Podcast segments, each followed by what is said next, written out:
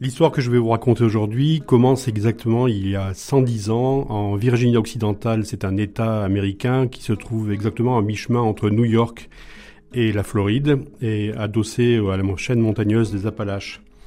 C'est l'endroit le plus pauvre des États-Unis. Euh, depuis euh, plus d'un siècle, les crises sociales se multiplient là-bas. C'est l'État des États-Unis où l'espérance de vie est passée en dessous de 70 ans. Et c'est l'État des États-Unis où euh, les fléaux sociaux sont le plus euh, euh, frappent le plus fort. Enfin, la, malbouffe, la drogue, la violence. donc, c'est vraiment les États les plus désespérés économiquement des États-Unis. Il y a donc 110 ans de cela, un ouvrier agricole qui s'appelait George Hensley, profondément croyant, lit une fois de plus un passage de l'évangile de Marc qui dit exactement Voici les miracles qui accompagneront ceux qui ont cru en mon nom. Ils chasseront les démons, ils parleront de nouvelles langues, ils saisiront les serpents, s'ils boivent quelque breuvage mortel, il ne leur fera point de mal. Et George Hensley décide de croire littéralement à ce passage. Et il se met à prêcher dans les églises en disant Nous sommes malheureux, nous sommes opprimés par euh, les représentants des grandes compagnies euh, minières, nous sommes opprimés, nous perdons nos terres, nous perdons tout. Mais euh, il y a quelqu'un qui nous soutient toujours, c'est Dieu et le Christ, et il déteste ceux qui ne nous aiment pas. Hensley va se mettre à prêcher dans les églises du Kentucky et de Virginie occidentale. Un jour, euh, une femme le met au défi en disant C'est bien beau de dire que Dieu nous protège, mais prouve-le. Donne-nous une preuve. Ça se passe dans une église du Kentucky. Et euh, on a voulu faire une mauvaise farce à Hensley, et quelqu'un lui sort une caisse dans laquelle il y a un crotal, un serpent à sonnette énorme, en disant, bah, si tu crois vraiment à ce que tu dis, et si Dieu nous protège véritablement, prends le serpent, et puis t'arriveras à rien. Hensley se met à prier, il se met quasiment en transe, il ouvre la caisse, il attrape le crotal, et il se met à prier devant l'assemblée en tenant le crotal à la main, et le crotal ne le pique pas. Et à partir de là, les gens se mettent, euh, à croire qu'effectivement, euh, bah, Hensley ne dit pas que des sottises et que la foi peut les protéger des pires maux, des pires dangers, des pires périls.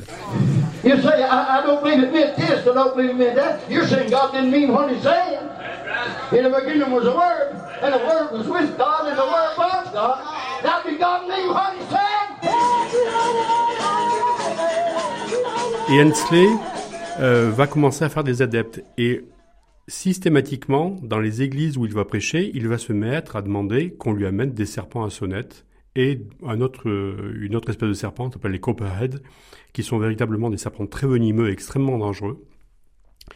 Et il va faire ça, il va faire ça pendant 44 ans, c'est-à-dire que pendant 44 ans, Hensley va se balader d'église en église dans toute cette frange misérable des États-Unis, et il va prêcher comme ça jusqu'en 1955, et en 1955, au bout de 44 ans, un serpent va le mordre et Hensley va demander à ce qu'on ne vienne pas le soigner, à ce qu'aucun médecin ne lui prête secours, en disant ça fait 44 ans que je fais ça, Dieu euh, a voulu que je sois mordu aujourd'hui, ça veut dire qu'il me rappelle vers lui, et je l'en remercie, et Hensley va mourir dans d'atroces souffrances, piqué par un crotal, et, euh, mais sans demander l'assistance de qui que ce soit.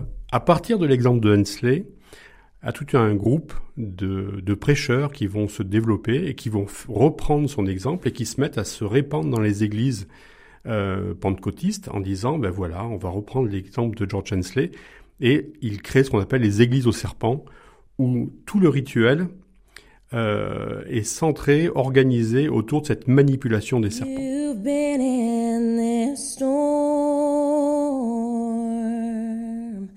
It seems like forever, and you're not of confusion.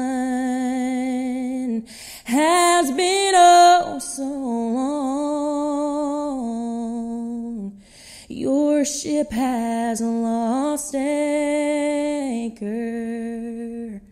and the storm's got you drifting. Just hold on to Jesus and ride out your storm. Ride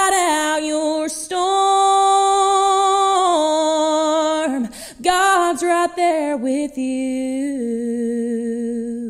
You may not feel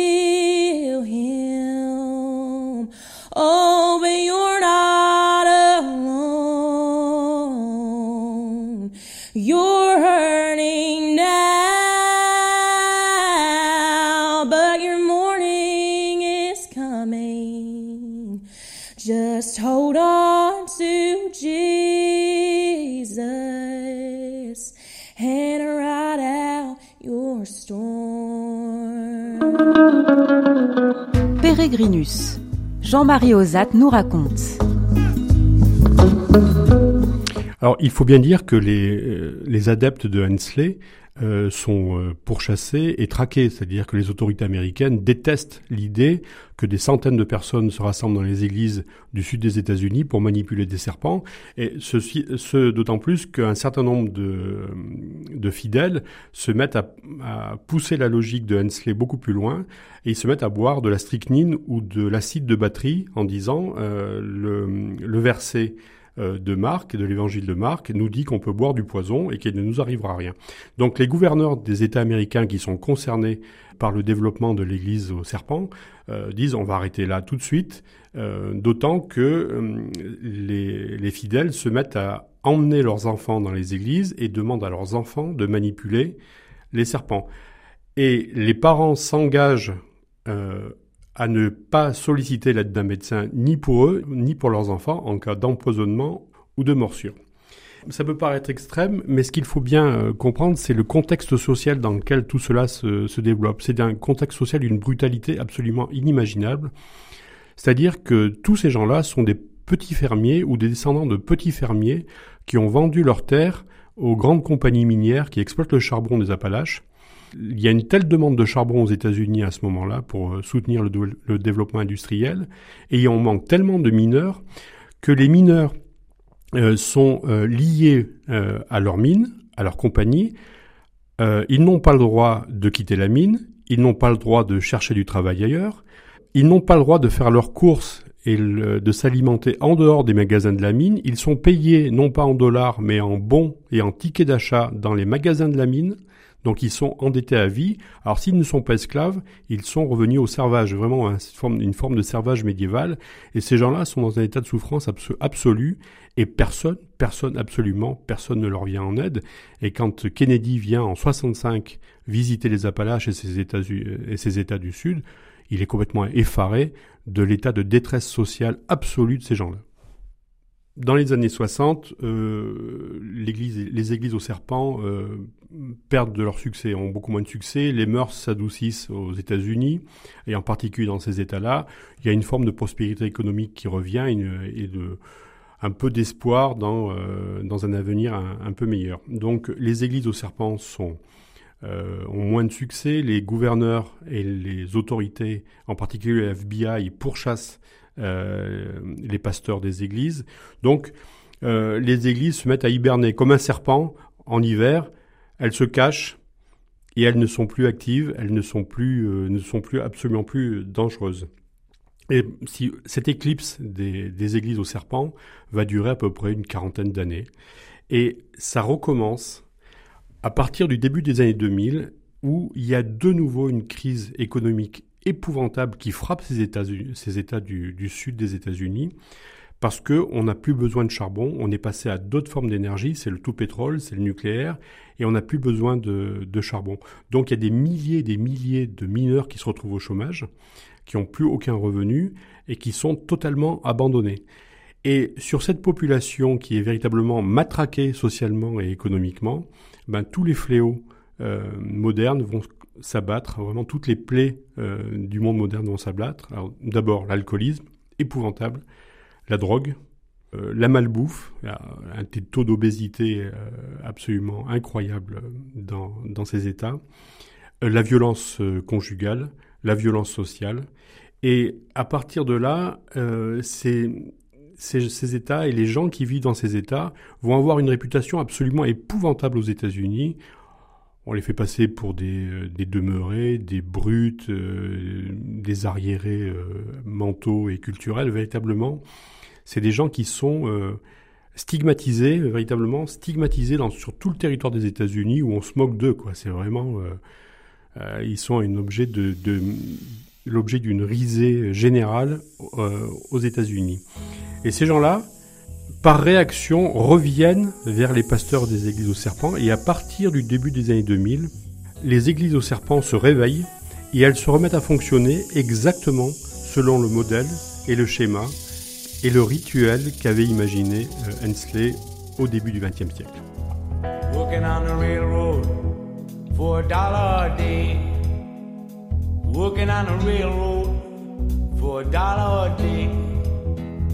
Working on a railroad, good buddy, for a dollar a day. Gotta get my money, gotta get my pay. Take this hammer, take it to the captain. Take this hammer, take it to the captain. Take this hammer, good buddy, take it to the captain. Tell him I'm gone, tell him I'm gone. If he asks you, was I running?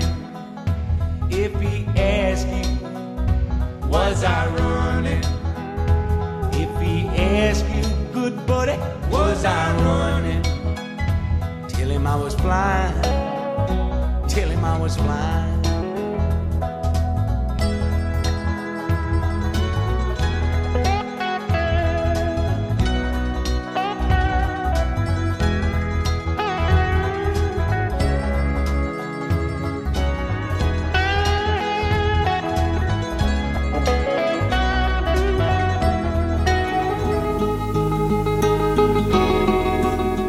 Peregrinus, un journaliste nous emmène. Au début des années 2000, je décide d'aller à Jolo, un minuscule village de Virginie occidentale où une église au serpent est particulièrement active. Le pasteur de cette église s'appelle Randy Wolford. Et au bout de plusieurs mois de négociations, il accepte de me recevoir. Et il n'accepte de me recevoir que parce qu'à l'époque, j'habite à Jérusalem et que je lui promets que si je viens le voir, je lui ramènerai un peu de terre de Jérusalem parce qu'il est convaincu que euh, l'histoire du monde s'écrit à Jérusalem et qu'un jour, après sa mort, il, sera, il ressuscitera à Jérusalem, il sera jugé à Jérusalem et que si il accueille un habitant de Jérusalem, eh ben, ça comptera, euh, ça lui mettra des points positifs pour son jugement dernier. Donc il accepte de me recevoir. Je me rends à Jolo, qui est quasiment impossible à trouver. C'est vraiment le trou le plus perdu euh, des Appalaches. Et au bout de, je crois, deux jours d'errance en voiture, je finis par trouver son église. Et euh, je l'attends devant la porte de son église. Et il se montre pas. Vraiment, il se montre pas. Et euh, je finis par le traquer euh, un peu dans les forêts et dans les, villages autour de, de Jolo.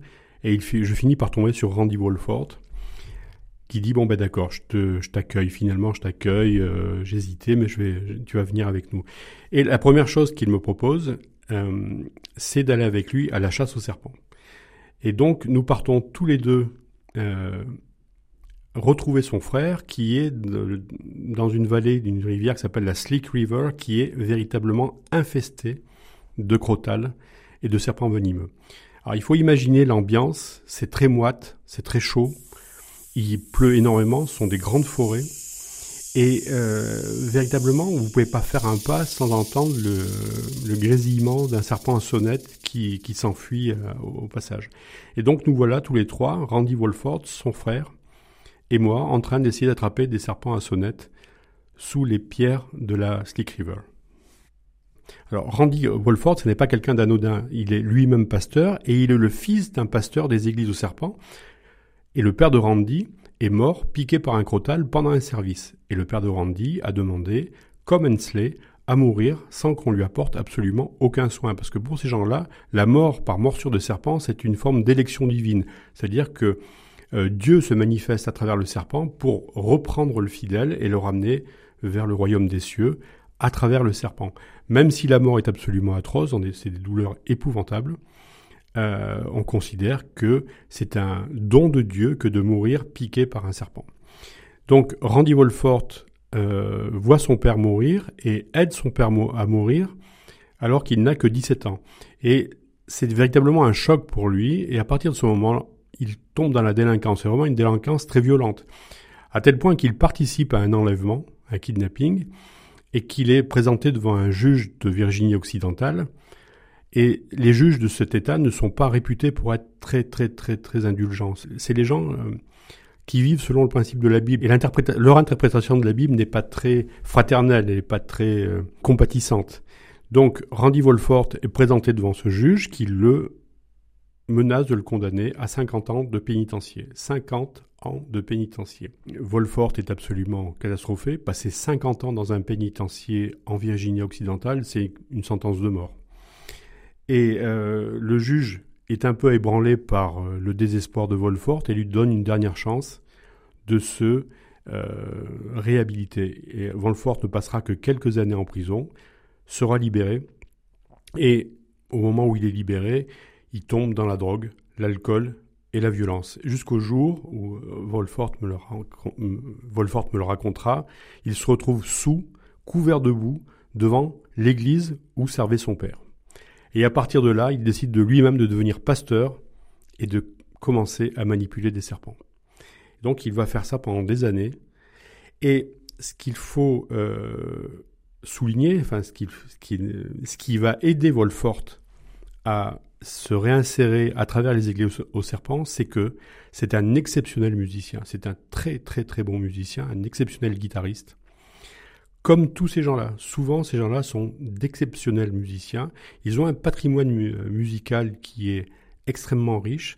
Et c'est ce patrimoine musical, cette richesse musicale euh, qui a donné naissance au blues, au rock, à toutes les musiques populaires américaines.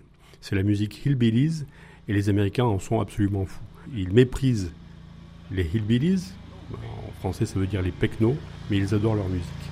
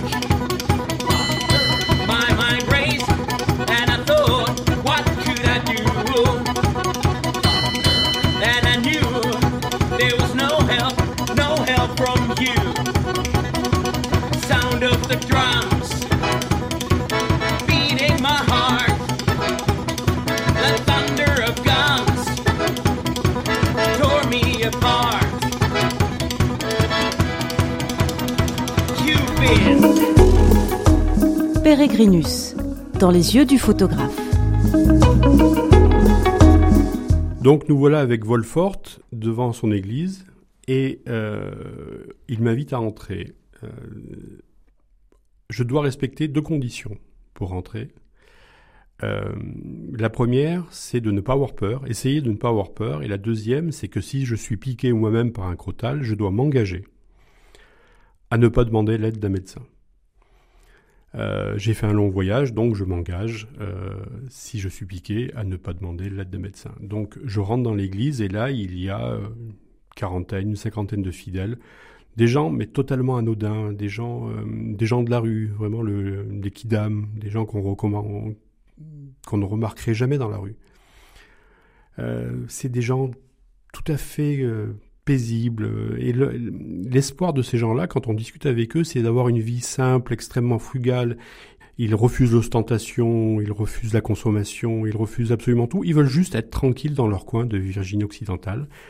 Donc, quand je rentre dans l'église, je suis pas très impressionné, je n'ai pas peur, c'est pas des vampires, c'est pas des gens absolument épouvantables qui m'attendent, c'est monsieur tout le monde.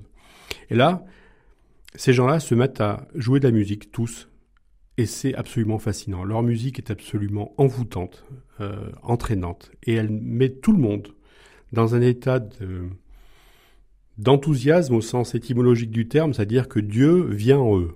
C'est vraiment le sens euh, euh, étymologique du mot enthousiasme. Ils sont pris par Dieu, ils se mettent à danser.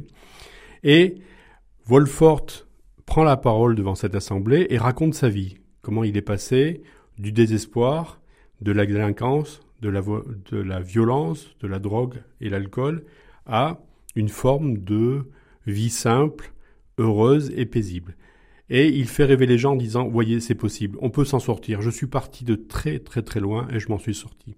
Et là, plus Wolfort parle, plus Wolfort est convaincant et plus les gens chantent et dansent.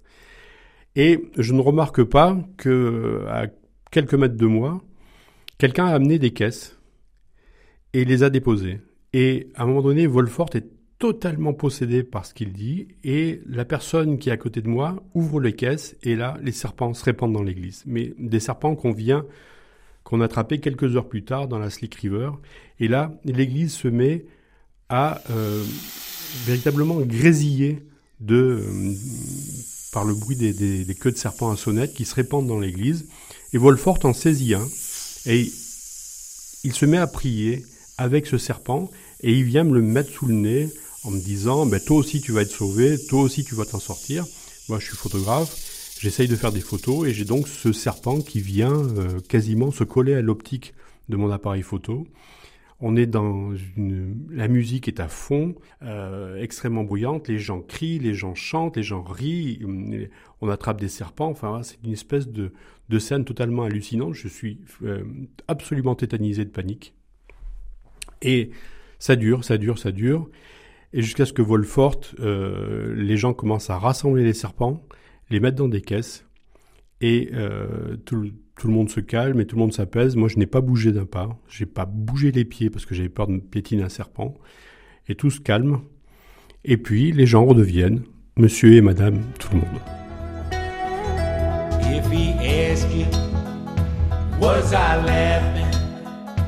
If he asked you, was I laughing? If he asked you, good buddy, was I laughing? Tell him I was crying. Tell him I was crying. This old hammer ring like silver. This old hammer ring like silver. This old hammer, good buddy, ring like silver. Shine like gold buddy and it shine like gold. Working on a railroad for a dollar a day.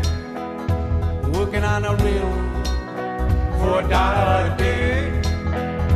Working on a railroad, good buddy, for a dollar a day. Gotta get my money, gotta get my pay. I gotta get my money, gotta get my pay. Gotta get my money, gotta get my pay. I gotta get my money,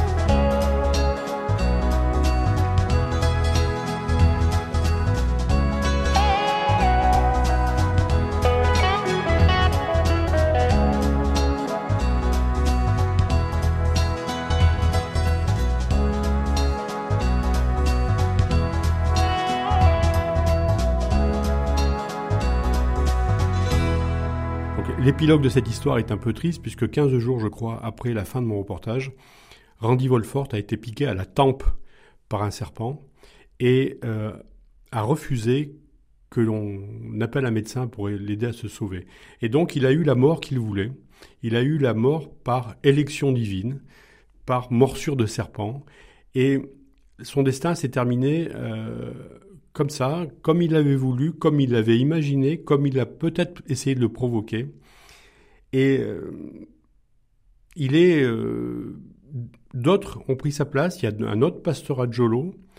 Alors aujourd'hui, comment dire, les, les églises de serpents sont un peu plus discrètes parce que les morts se sont quand même un peu accumulés, que c'est très très mauvais euh, pour l'image de marque euh, des États euh, où elles se développent, le Kentucky et la Virginie occidentale en particulier. Donc ces gens-là sont véritablement pourchassés.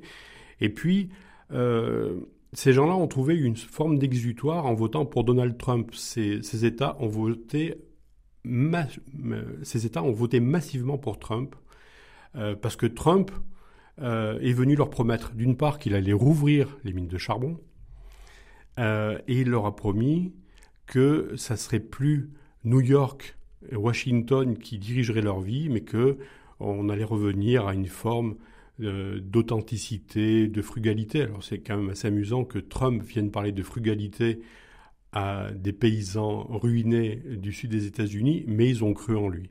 Ils ont véritablement cru en lui, à tel point qu'ils sont allés un peu moins souvent dans les églises aux serpents. Mais là, euh, je sais que il y a de nouveau cette tentation à Jolo de relancer ces églises parce que véritablement la misère frappe de nouveau. Euh, les derniers articles que j'ai vus sur euh, la Virginie occidentale disent que cet État est absolument dévasté socialement et que le dernier espoir, ben, ce sont les serpents.